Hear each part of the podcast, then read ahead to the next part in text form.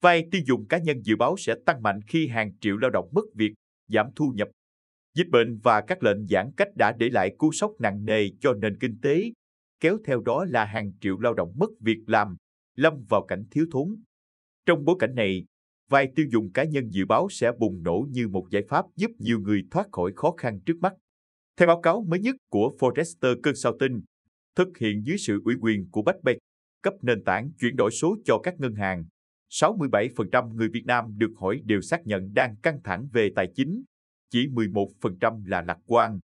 Mức độ lo lắng tiền bạc này chỉ xếp sau Thái Lan trong nhóm 10 nước thuộc châu Á, Thái Bình Dương tham gia khảo sát. Dịch bệnh kéo dài, các khoản tiền hỗ trợ không đủ để cầm cự. Để xoay sở tiền bạc, không ít người tìm đến tín dụng cá nhân. Các ngân hàng như Vietcombank, Techcombank, Mobile Banking, OCB, HD Bank đều triển khai dịch vụ cho vay cá nhân không cần tài sản đảm bảo. Tuy nhiên, để vay được ngân hàng là không đơn giản. Bên cạnh các điều kiện thông thường như độ tuổi, thu nhập tối thiểu 3 triệu đồng, Vietcombank còn yêu cầu người vay trình thêm phương án sử dụng vốn. Hay để vay thấu chi trực tuyến ở Vietinbank phải có thêm khoản gửi tiết kiệm online. Trong khi đó, quy trình xét duyệt hồ sơ vay vốn ở các ngân hàng thường qua nhiều bước. Lãi suất cho vay tiêu dùng cũng khá cao, từ 14 đến 15% năm. Chưa kể, như lãnh đạo một ngân hàng ở thành phố Hồ Chí Minh chia sẻ, các ngân hàng bị áp lực về quản lý rủi ro nợ xấu và bị giới hạn về hạn mức tín dụng.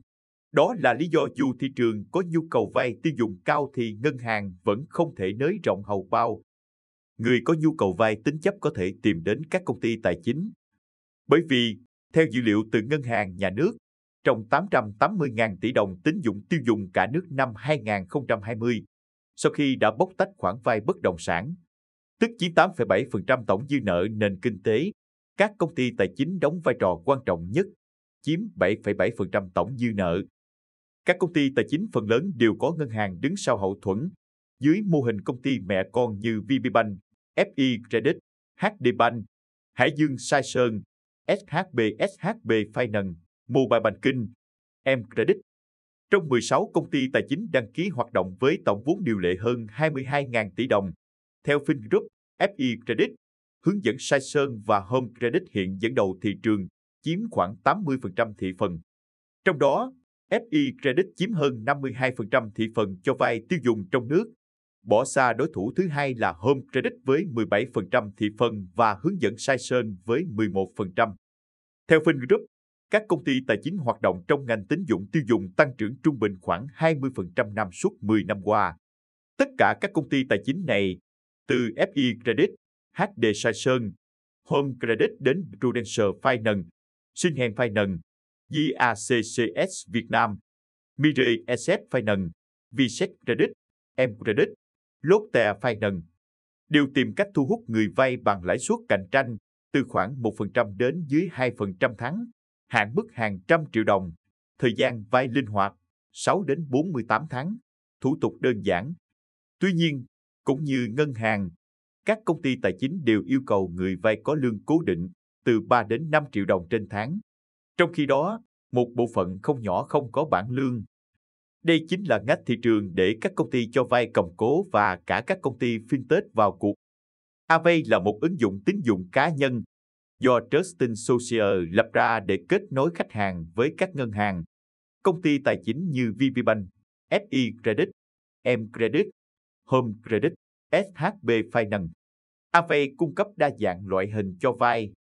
Từ cho vay tính chất qua bản lương đến cho vay bằng sim Viettel, vay bằng sổ hộ khẩu, vay bằng cà vẹt xe, vay bằng hợp đồng trả góp tín dụng cũ. Các đối tác của Ave sẽ xét duyệt và cho vay từ 10 đến 80 triệu đồng trong 6 đến 36 tháng, với lãi suất khoảng 1,67% tháng. Hay gần đây hơn, Momo đã phối hợp với TPBank ra mắt sản phẩm ví trả sau Momo với hạn mức tín dụng 5 triệu đồng để khách hàng thanh toán hàng trăm dịch vụ trên Momo. Ví trả sau Momo không yêu cầu thủ tục, chờ đợi, giấy tờ hay tốn phí mà chỉ cần người dùng có xác thực thông tin, liên kết tài khoản ngân hàng, không bị nợ xấu, dùng ví Momo thường xuyên. Ông Nguyễn Bá Diệp, Phó Chủ tịch Hội đồng Quản trị, đồng sáng lập ví điện tử Momo, tin rằng Ví trả sau là bước khẳng định sứ mệnh bình dân hóa các dịch vụ tài chính nói chung của Momo. F88 cũng tham gia cho vay nhanh chóng, dễ dàng bằng cách thế chấp ô tô đăng ký ô tô, xe máy đăng ký xe máy, điện thoại, laptop, trang sức, máy ảnh. Định giá cho vay đến 80% giá trị tài sản.